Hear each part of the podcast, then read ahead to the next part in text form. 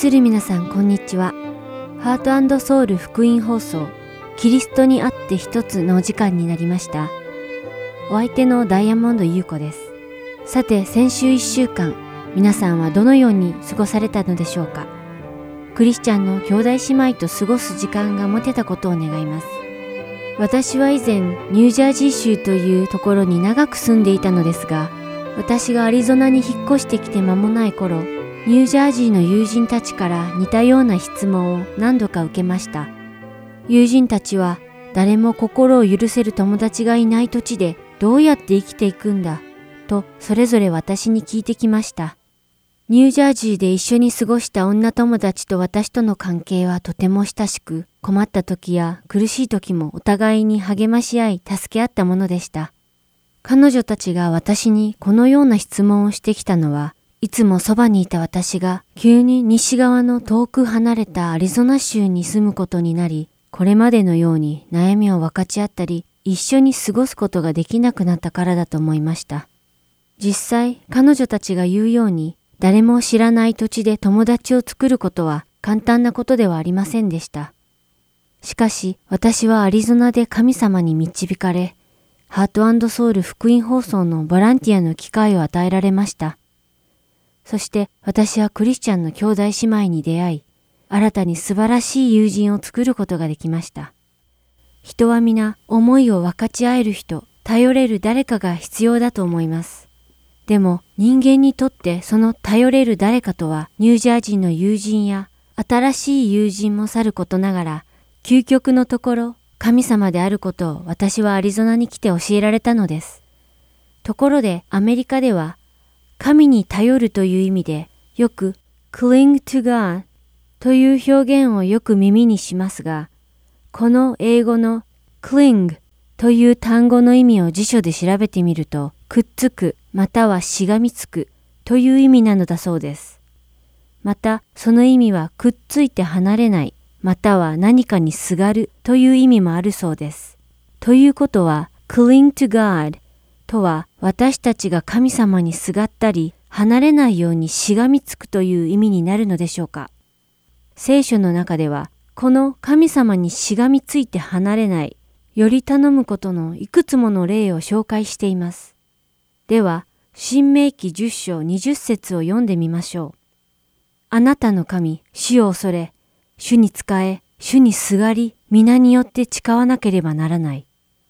また、30章20節では、あなたの神、主を愛し、御声に聞き従い、主にすがるためだ、と書いてあります。聖書は、私たちに神様にすがりなさい、と教えています。このお話は、賛否の後に続きます。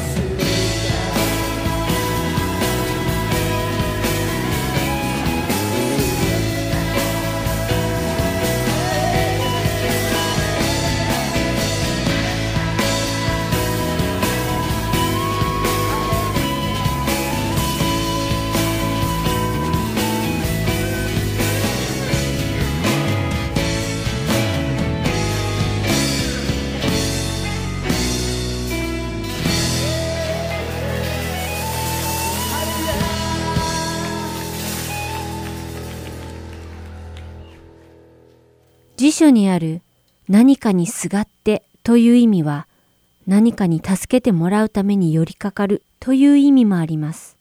そしてこのすがるまたはしがみつくという意味は聖書の中でとても深い意味を持ちます。このすがるという言葉をヘブライ語に訳すとダバクとなり、このダバクの意味は強く握るまたはその握る部分を固定するという意味なのだそうです。しかし、ダバクの意味はこれだけでは終わりません。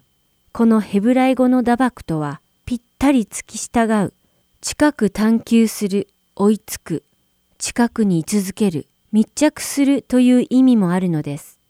創世記2章24節を見てみましょう。それゆえ男はその父母を離れ、妻と結び合い、二人は一体となるのである。ヘブライ語のダバクという言葉は、実にこの箇所で使われているのです。この二人は一体となるの部分にまさにヘブライ語ではダバクが使われているのです。ここでは夫婦の親しい関係、つまり夫婦の関係性をヘブル語のダバクは意味しているのです。他にもダバクという言葉が使われている聖書箇所があります。それはヤコブが自分の叔父ラバンから逃げている場面でした。ヤコブの叔父ラバンがヤコブをしつこく追いかけていた状況を説明している箇所で、このダバクが使われているのです。創世記31章23節では、ラバンが7日間にわたり必要にヤコブを追いかけ、とうとうギルデアの産地でヤコブに追いついたと記しています。この追いかける、追求するという意味にもまた打爆が用いられています。私たちはこの箇所からラバンの諦めることなくヤコブを追い続ける打爆な姿勢を見ることができます。また、モーセは約束の地に向かうイスラエルの民に神を恐れ神を愛し、神に従い、常に神にすがるように教えました。つまり、モーセは、私たちが神様の力を必要としている時にだけ神様を求めることを教えたのではなく、私たちはいつも神様が必要であり、また助けが必要な時はすがることを教えたのです。これはただ単に誰かに寄りかかって頼る関係を超えています。あなたはいつも神様にしがみついて離れず、神様を追いかけ続けていますか？言い換えると、あなたは神様に打爆していますか？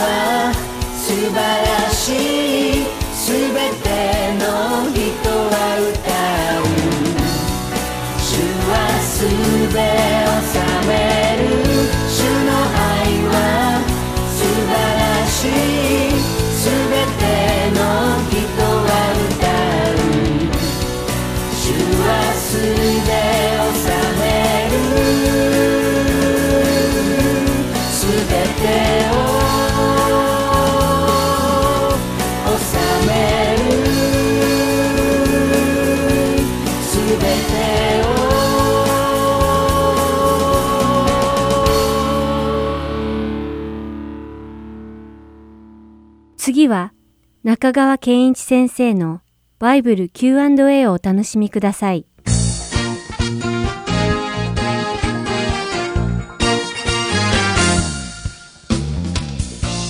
さあ今日の質問ですがどの日本語聖書を読めばいいですか？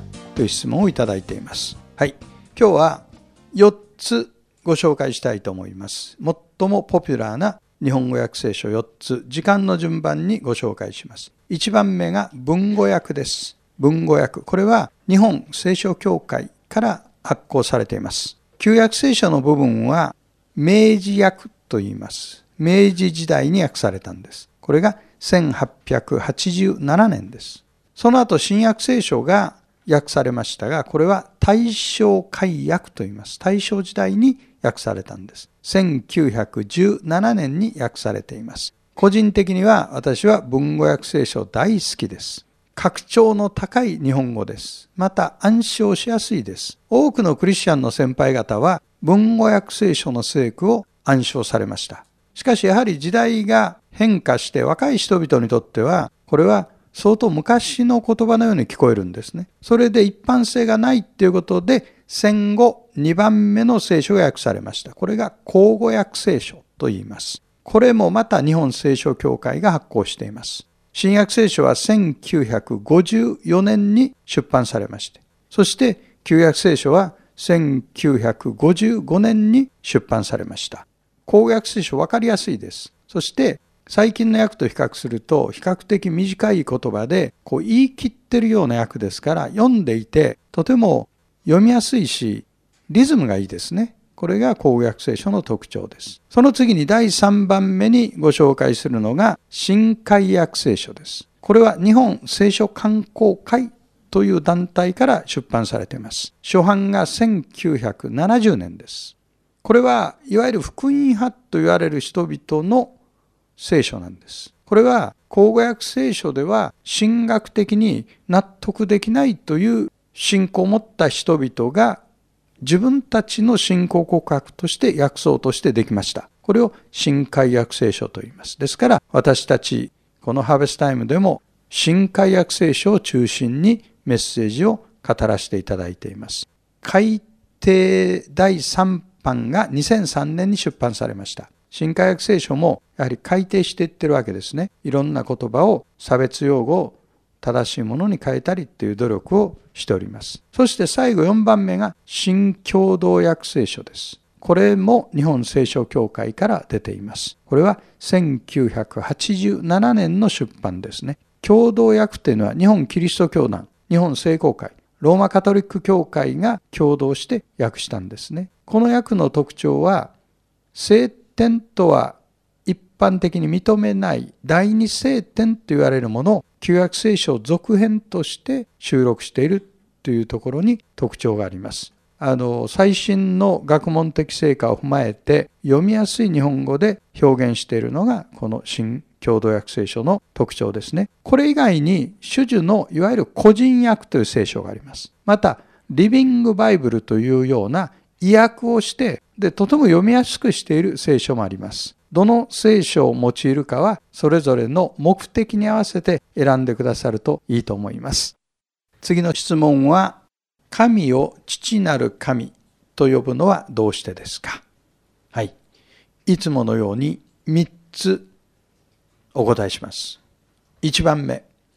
父なる神という言葉は、これは比喩的言葉です。つまり、神様を例えて父なる神と言ってるわけですね。古代中近東における父親の役割が神の性質を表現するのに最も適しているという判断がここにあるわけです。父親っていうのは家族全体に目を配り、家族を守り、家族を育てる役割をいたします。ですから神様を父なる神と呼ぶわけです。しかし、比喩的言葉には常に限界があります。ですからその限界を知っておかなければいけません。父っていうのは人間です。神は人間ではありません。父っていうのは男性です。しかし神には性別はありません。男性女性という性別は秘蔵世界の中で作られた区別なんです。神様はそれを超越しておられるお方です。ですから比喩的言葉の限界を知る必要があります。2番目、聖書では神様のことを父親としても母親としても描いてるんです。イザヤ書49章の15節にこういう言葉があります。女が自分の血のみ子を忘れようか、自分の体の子を憐れまないだろうか、たとえ女たちが忘れても、この私はあなたを忘れない。とこういうふうにですね、人間の女が子供に対して抱く思いを神様の思いに置き換えて表現しています。あるいはイエス様が私は面取りがヒナをその翼の下に集めるようにあなた方を集めようとしたとおっしゃってます。そのように聖書には神様のことを父としても母としても描いてるんです。3番目に、ではなぜ母なる神という言葉が出てこないのかです。母なる神という言葉を使っても問題がないかですけれども、私は問題があると思います。というのは、聖書の言葉っていうのは神様が選ばれた言葉なんです。ある言葉を選んでる、ある言葉を選んでないっていうのはその背後に理由があるわけです。聖書で母なる言葉っていう用語を使ってない理由は、それが実は偶像礼拝につながる恐れがあるからです。多神教、多産の神、北条神っていうのは、これは女性の神、女神ですね。ですから、イスラエルで昔の遺跡を発掘すると偶像神が出てくるんですけども特にカナン人の礼拝していた偶像神っていうのは女性が大きな乳房を抱えて私が北条の神だっていうふうに自己主張しているような姿のものが出てくるわけですね。ですから聖書は神様を母としても描いてるけれども私たちが言葉を使う時には母なる神ではなくて父なる神という言葉を使うのがいいと思います。次の質問は神様はどうして悪魔を直ちに処罰しないで放置しておられるのでしょうか？という質問です。いつものように3つお答えしたいと思います。まず第1番目。神様が悪魔を取り扱う方法は人間には理解不可能です。わからない。だからこういうご質問っていうのは、こういうふうにしたらいいのに神様はなぜしないの？みたいなニュアンスがあるわけですけども、実際には神様の思いっていうのは人間である私たちには100%知ることはできない。だからわからないっていうところから今日はスタートしたいと思ってるんです。例えばエデンの園の出来事ですね。これはなぜアダムとエバを誘惑することを神様は許されたのか。あるいはヨブの体験。なぜ神様は悪魔がヨブを苦しめることを許されたのか。難しいですね。しかし、神様が悪魔を直ちに処罰しない理由が何かあるはずですね。2番目。この質問には悪魔の存在は好ましくないものだという前提があるんですね。で、それに対する答えは人間の知るところは一部だから。だから、それで全部を判断しちゃいけないっていうこと。二つ目は悪魔は全能ではないんです。悪魔は神様の許しの範囲でしか動くことができないということです。そして悪魔は私たちが同意しない限りは私たちに影響を与えることはできないということです。すべての人が誘惑に遭います。しかし私たちが心を開いて承認しない限りは悪魔は私たちの上に支配権を振るうことはできないということですね。3番目に覚えたいのは神様の視点からすると悪魔の策略が逆に神の計画を前進させることもあるんです。から神が悪魔を取り扱う方法わからないって言いましたけれど神様の視点からすると実は悪魔をしばらくの間まだ動かしている理由は何かというと神様の計画を前進させるためだという側面もあるということです。私たちの信仰は悪魔あるいは悪霊どもの試みを乗り越えることを通して成長します。また試みなくして完成はありません。だからアダムやヨブが悪魔の試みを受けたっていうのは彼らは試みを通してより良い段階より高い段階へと引き上げられていったんです今日の結論は全て理解することは不可能であるけれども神様の計画の中で悪魔をまだ放置しておられる積極的な理由もある。このことを心に留めてください。ではまた次の Q&A でお目にかかりましょう。ありがとうございました。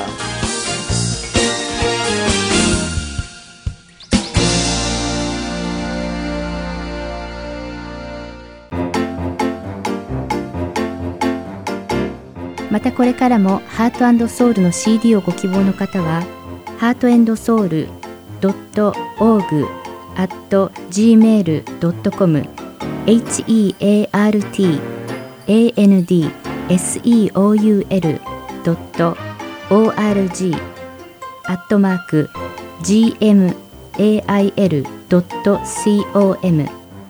までご連絡ください。ご連絡いただき次第送料無料にて送らせていただきます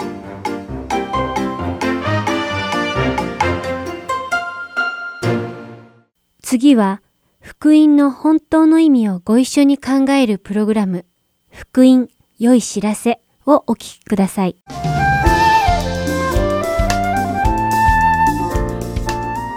ハートソウル福音放送をお聞きの皆さんこんにちは。横山幸子です。7月から始まった新しいプログラム「福音良い知らせ」にようこそ。今回でもう6回目となります。早いものですね。皆さんこんにちは横山まです。さて先週は死について学びました。この世界における死の定義と聖書が教えている死を比べてみました。はい。この世界での死というのは生命の終わりを表すんですが聖書に書かれた死とは離別を意味するとお話ししましたね。そうでした。そして聖書に出てくる3つの種類の死についても学びました。1つ目は肉体の死。2つ目は霊的な死。そして3つ目の死は聖書では2度目の死と呼ばれるものでした。肉体的な死とは肉体と霊とが離れてしまうこと。そして霊的な死とは私たちの霊が神様から離れてしまっているということでした。そしてこの霊的な死とは肉体的な死よりずっと以前にアダムとエヴァが神様の言いつけに背いて善と悪の木の実を食べた時から起きているとお話ししました。この時から私たち人間の霊は神様から離れてしまい霊的な死が全人類に訪れてしまったんですね。そしてアダムとエヴァはエデンの園から追放され神様と人間の信仰はここで断たれてしまいました。そうそれ以来生まれてくる人間は全て霊的に死んでいるということでした。残念ながらそうなんですイエス様が地上に来られたのは他でもない。まさにそのためつまり死んだ魂に命を与えるためでした。前回はこのことが述べられている聖書のいくつかの説を参照しました。先週のお話で印象に残っているのは私たちがすでに霊的に死んでしまっているのでそのこと自体がわからないってことです。つまり毎日の生活の中で自分が霊的に死んでいるってわからないがゆえに霊的な死自体存在しないと思いがちです。霊的に死んでいるとわからないと実際に霊的な死って何だろうと思いますよね。でも自分がイエス様に救っていただいたと理解できた今では自分が霊的に死んでいたとわかるようになりました。皮肉なもんですよね。自分が霊的に死んでいるためにそれがわからないけれど肉体は生きているって。霊的に死んでいること自体を感知できないんですからね。そして自分の肉体が朽ち果てた時に霊が救われないとなればどれだけ悲しいことでしょう。そんな魂たちつまりイエス様の救いを経験せずに死んでしまった魂のために嘆かずにはいられません、えー話がそれてしまいました。元に戻しましょう、えーそして3つ目の死とは、えー神様から永遠に離されてしまう2度目の死のことであるとヨハネの黙示録に書かれています。ここで鍵となるのは二度目の死が永遠であるということでしたね。はい。永遠である2度目の死に関して言えば必ず訪れる肉体的な死とすでに起きてしまっている霊的な死とは反対にまだ起きていないためここに新たなチャンスがあると言えるのです。つまりこの2度目の死の対極にあるのが修復なんですがそれを選ぶことができるということなんです。え、修復ですか？はい離れてしまったものをもう一度くっつけるということですああ、なるほど。一度離れてしまったものを元に戻すための働きですね。はいえしかしここで問題になってくるのはこの修復が本当に可能なのかということなんですねご存知のように神様の最も大切な性質の一つには義であられるまたは道義的に正しいということがありますつまり神様はいつでも公正であられるということです神様の義ですか？うん、あまり聞いたことがないです。もちろんそれについて深く学ぶ機会もなかったですし、もしできるならこのお話を続ける前に義についての説明をしていただけるとありがたいです。わかりました、えーでは早速義について考えてみましょう聖書では義または裁きとは神様の特徴の一つであると教えています例えばイザヤ書の第5章の16節にはっきりと書いてあります、えーではそこを読んでいただけますかはい。しかし万軍の主は裁きによって高くなり、聖なる神は正義によって自ら聖なることを示されるとあります。なるほど、神様は万軍の主であられ、高く上げられ、聖であって義であられる。神様の特徴を羅列しているところですね。はい。ここでは神様は裁きで義であられると述べています。裁きと義は実は近い意味を持っています。辞書によれば裁きとは利否を明らかにすること裁判審判。そして義とは条理正しい道と定義されています。この定義を見るだけでも神様は真理に基づいた公正な行いをなさってご自身が公正であり義であるということが言えるんじゃないでしょうかまあ基本的にはそういうことです。えーそれでは聖書的な解釈はどうであるかを見てみましょう。聖書に書かれた義とはヘブル語でミシュパット、ツェダカーとなっています。ミシュパットとは裁く姿勢、正義、公正という意味を持っています。そしてツェダカーは正義、神聖、美徳を表します。義とは神様の特徴の一つでありそれは聖書全体を通して神様が全ての人を公平に扱っておられることを見れば明確ですし神様は義を曲げたりなさらず全てを公平に裁いてくださいますなるほど。ということは裁きとは公正で公平であるという理解でいいんですね。はいでもこの公正であり公平であるということに関して言えばこの世の定義と聖書の定義には少し違いがあるんです。大体の場合公平であるというのは全てのことを同じに扱うことだと思われています。この公平であるとは通常どういうことを指しているんでしょうか？平たく言えば取り分を同じにするということでしょうか？例えば3人が同じ量のケーキを分け合うとかそうです。公平とは大体そんな感じでしょう。まあひいきとか偏りがないということですね。もちろんそういった意味もあるんですが実はもう一つ意味があるんですね。例えば公平である計りとはどういうものでしょうか？公平な計りですか？それはどちらかというと公正という意味になりますね。測るものの重さを正確に表せる計りだと思います。そうですね。公正な計りは正確な重さを教えてくれます。違う重さの物体が同じ重さと表示される計りは公正とは言えません。1キロの物体は1キロ。5キロの物体は5キロと正しく表示されるのが公正な計りです。当然そうなりますよね。レビ記では神様がイスラエル人に公正な計り天秤ばかりそして測定法を用いよと命じられています人を騙してはいけないと教えられているんですね。神様は裁きかつ義であられるため善良なものに報い悪者を懲らしめてくださいます。なるほど。行いの善悪に関係なく賞賛や懲罰を受けるのは公平ではないということですね。その通りです。それでは公平ではなく不公平です。ですから神様が裁きを行い義であられるというのは神様は正しいものに正しく報いられ悪人を罰せられるという意味なんです。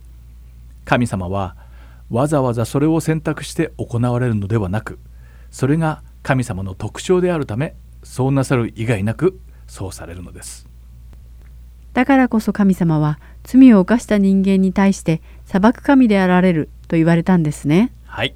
全くおっしゃる通りです正義であられる神様とは真実である神様の御言葉をねじ曲げたり反抗することに対して公正な裁判官であられるわけです正しいことに正しい報いを与え罪には罰を与えることによって神様の正義が全うされるのですでも人類は罪を犯してしまったので神様はその罪のために死という罰を与えなくてはなりませんでしたもし神様が罪に対する審判を下さなかったとしたら神様が義の神様ではなくなってしまい神様であられるための秩序が破られてしまうんです。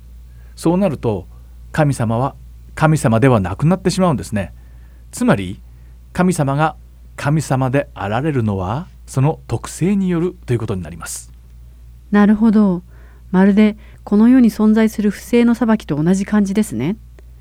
例えば心に悪意を抱いて人を傷つけたり殺してしまってもその犯人が捕まって有罪の判決が下されない限り社会的な正義は遂行されませんものね。罪を犯しても逮捕されなければ正義が全うされないということに似ています。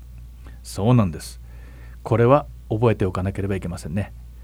神様の御言葉つまり真理が歪められ反抗されまた破られるようであれば正義が遂行されなければならないのです。そして正義の遂行というのは修復と表現することもできます。修復ですか？それって間違いを正すということですか？はい。最初に神様の御言葉をねじ曲げてもそこから修復は可能なんだろうかという疑問を投げかけたのは実はこのための布石だったんですね。通常曲がったものをまっすぐに直すには力がそこに加えられて状態の変化がなくては不可能です。裁きを行い義であられる神様の見地によれば罪に対して義と正義を遂行する簡単な方法があるんですが一体何だと思いますか？簡単な解決策ですか？うーん何でしょう。わからないです。ただ罪を罰するということでしょうか？そうなんです。それが正解なんです神様は罪を犯した者に対して死をもって罰せられます。罪の結果は死であると神様の御言葉にあるように神様に反抗する悪魔とその信望者たちや蛇に対して神様は死をもって報復されその犯行に終止符を打たれました。これこそ正義です。つまり罪人は罰せられ忘れ去られてしまうのです。そこで終わりなのです。神様の御言葉にある罪の報酬は死であるが実現してしまうわけです。なるほど。考えるのが怖いですね。でもよくよく考えてみると神様がその通りに正義を遂行されていたのなら人間のすべてがもう終わっているはずですよね。でも私たちは今生きていますからそうなってはいないということですね。ということは神様はその時に正義を行われなかったということなんでしょうか？はい実はそうなんです。神様は正義の遂行を少しだけ先に伸ばされたんですね。それは神様の特徴の一つである忍耐深さによるものです。神様は罪を嫌悪しておられますが同時にとても忍耐深いお方でもあるんです。そしてそれは神様の栄光のためなのです。神様の忍耐深さが書かれているイザヤの書第48章の9節を読んでみましょう。それでは幸子さんお願いします。はい。私は私の名のために怒りを遅らせ私の栄誉のためにこれを抑えてあなたを立ち滅ぼさなかった。確かに神様は栄光のために天罰を下すのを遅らせたと書いてあります。神様は最初から全てをご存知であると最初の数回の放送でお話ししました。全てをご覧になって分かっておられていたのに神様は天地創造の働きを始められました。その理由は神様がそれに価値を見出されたからなんです。神様の栄光を明らかにすることに意義を見出されたからなんですね。この神様の栄光に関しては後ほどまた詳しくお話しすることにして今日は裁きと義について考えていきましょう。さて裁きと義とは一体何がどうなれば正しい裁きであり義と言えるのでしょうか。先ほどの話では裁きとは公正であって公平であるということでした。言い換えるなら義というのは善に報い悪を罰するということでもありました。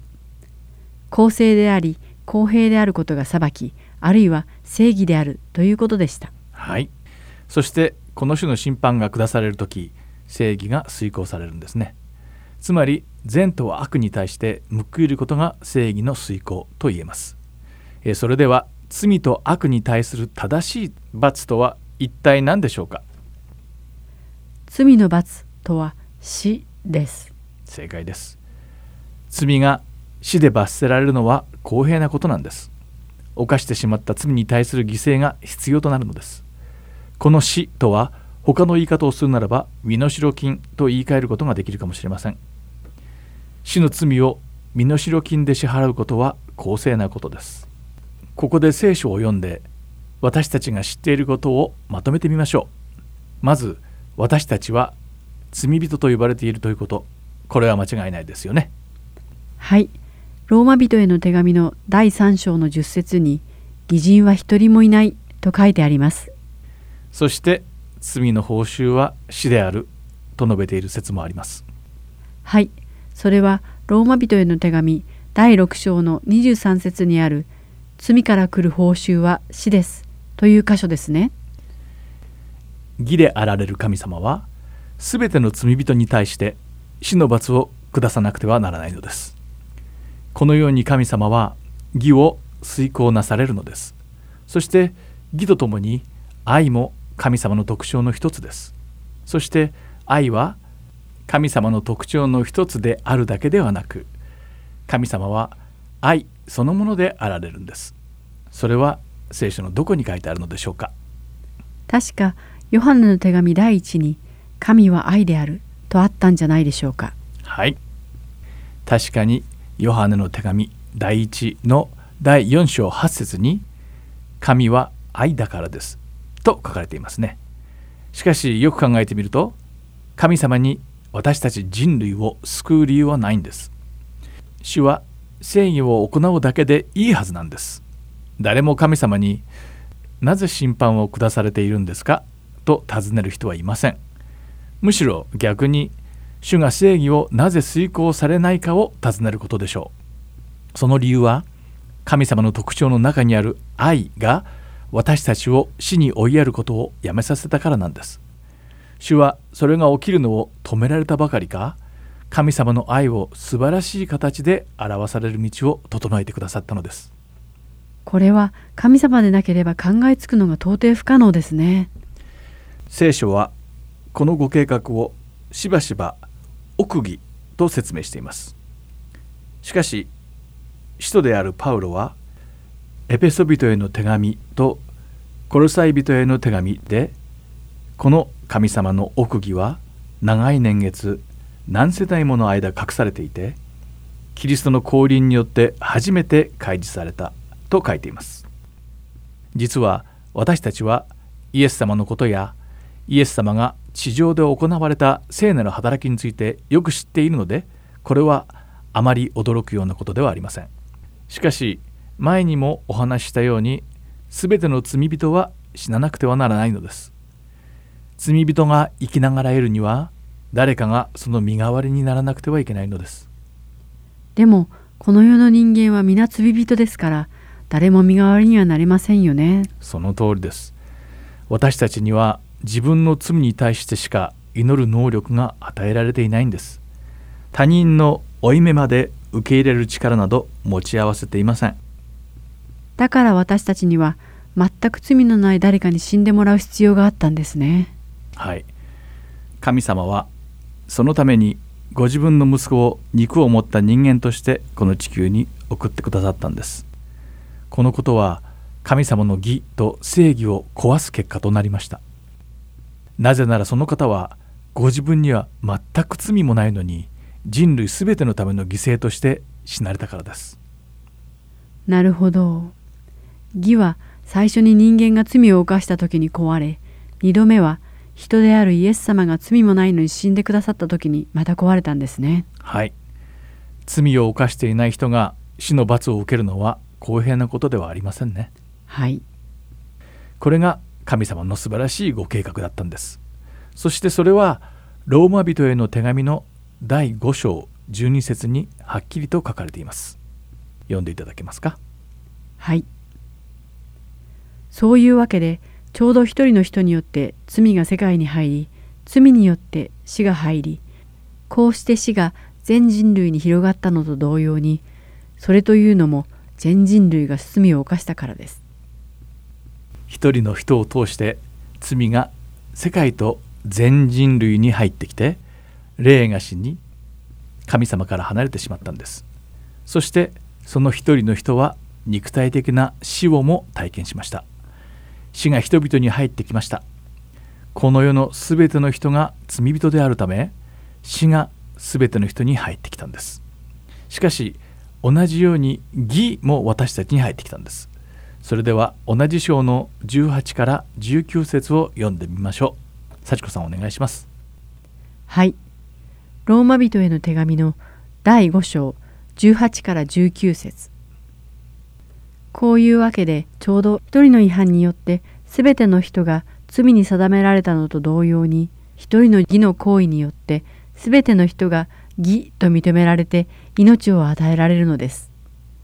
すなわちちょうど一人の人の不従順によって多くの人が罪人とされたのと同様に一人の従順によって多くの人が義人とされるのです。一人の人の不従順によって全ての人類が罪人になってしまったのと同じように一人の人の従順によって多くの人が義とされたんです聖書にはこれは神様の贈り物であると書かれています、えーそれではここで少し戻って15節と16節を読んでみましょうお願いしますただし恵みには違反の場合とは違う点があります。もし一人の違反によって多くの人が死んだとすればそれにも増して神の恵みと一人の人イエス・キリストの恵みによる賜物とは多くの人々に満ち溢れるのです。また賜物には罪を犯した一人による場合と違った点があります。裁きの場合は一つの違反のために罪に定められたのですが恵みの場合は多くの違反が義と認められるからです。神様はイエス・キリストを通して私たちに贈り物をくださいましたそれは一体何でしょそれは義という贈り物です。この贈り物によって死ぬはずだった罪人が義となり死ななくて済んだのです。はいそうなんですね。一人の人間に罪が入り込みその結果として私たちが死ぬ羽目になってしまったようにたった一人の人間から義が私たちに入ってきて新しい命がもらえたんですね。今回は神様がどのように正義つまり公正を扱われるかについての概念を学びました。先ほども言ったように義と正義とは正しいことに正しく報い悪を罰することが神様の正義の遂行であるということでしたね。神様がどのように義を行われるかが理解いただけたでしょうか。はいわかりました。義と正義を理解できると不従順及び従順であることの結果が正当であることがすんなり頭に入ってきます。実は以前はなぜイエス・キリスト一人の人によって全人類が救われたのかがよく分かっていなかったみたいです。でも今日の学びで罪が一人の人から入ってきたように義もまた一人の人から入ってくるということが理解できました。そしてそれこそが正義であるということが分かりました。分かっていただけて嬉しい限りです。それでは次回はイエス様が一体何を行われたかをお話ししましょう。リスナーの皆さんがこれから1週間キリストにあって義となる生き方ができるように祈っています。ではまた来週お会いしましょう。お相手は私横山幸子と。横山勝でした。今週も最後までお付き合いいただき本当にありがとうございました。皆さんが平和でありますように祈っています。ではまた来週。さようなら。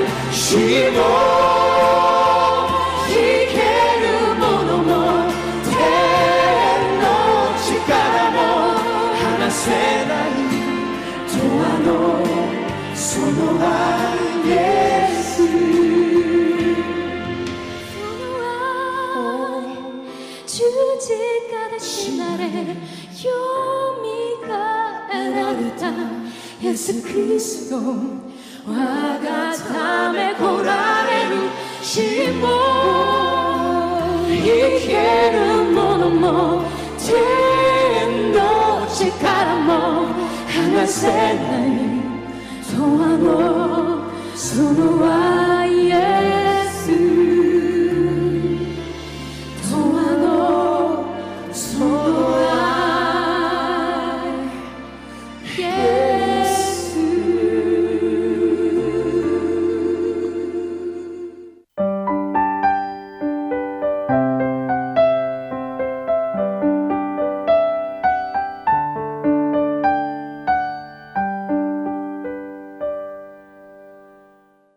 私がニュージャージーにいる友人たちに会えなくて寂しいことも事実です。ですが、もし誰かが私の住みたいところを聞いてきたら、私はアリゾナですと答えるでしょう。それは私がアリゾナに住んでから神様とより近くなり、神様を追い求めているからに他なりません。でも私は自分が弱いからという理由だけで神様を求めたりすがるのではありません。実は聖書で言う神様を求め、神様にすがるというのは、人が何かを必要とするときに誰かにしがみつくような世俗的な意味合いとは異なるのです。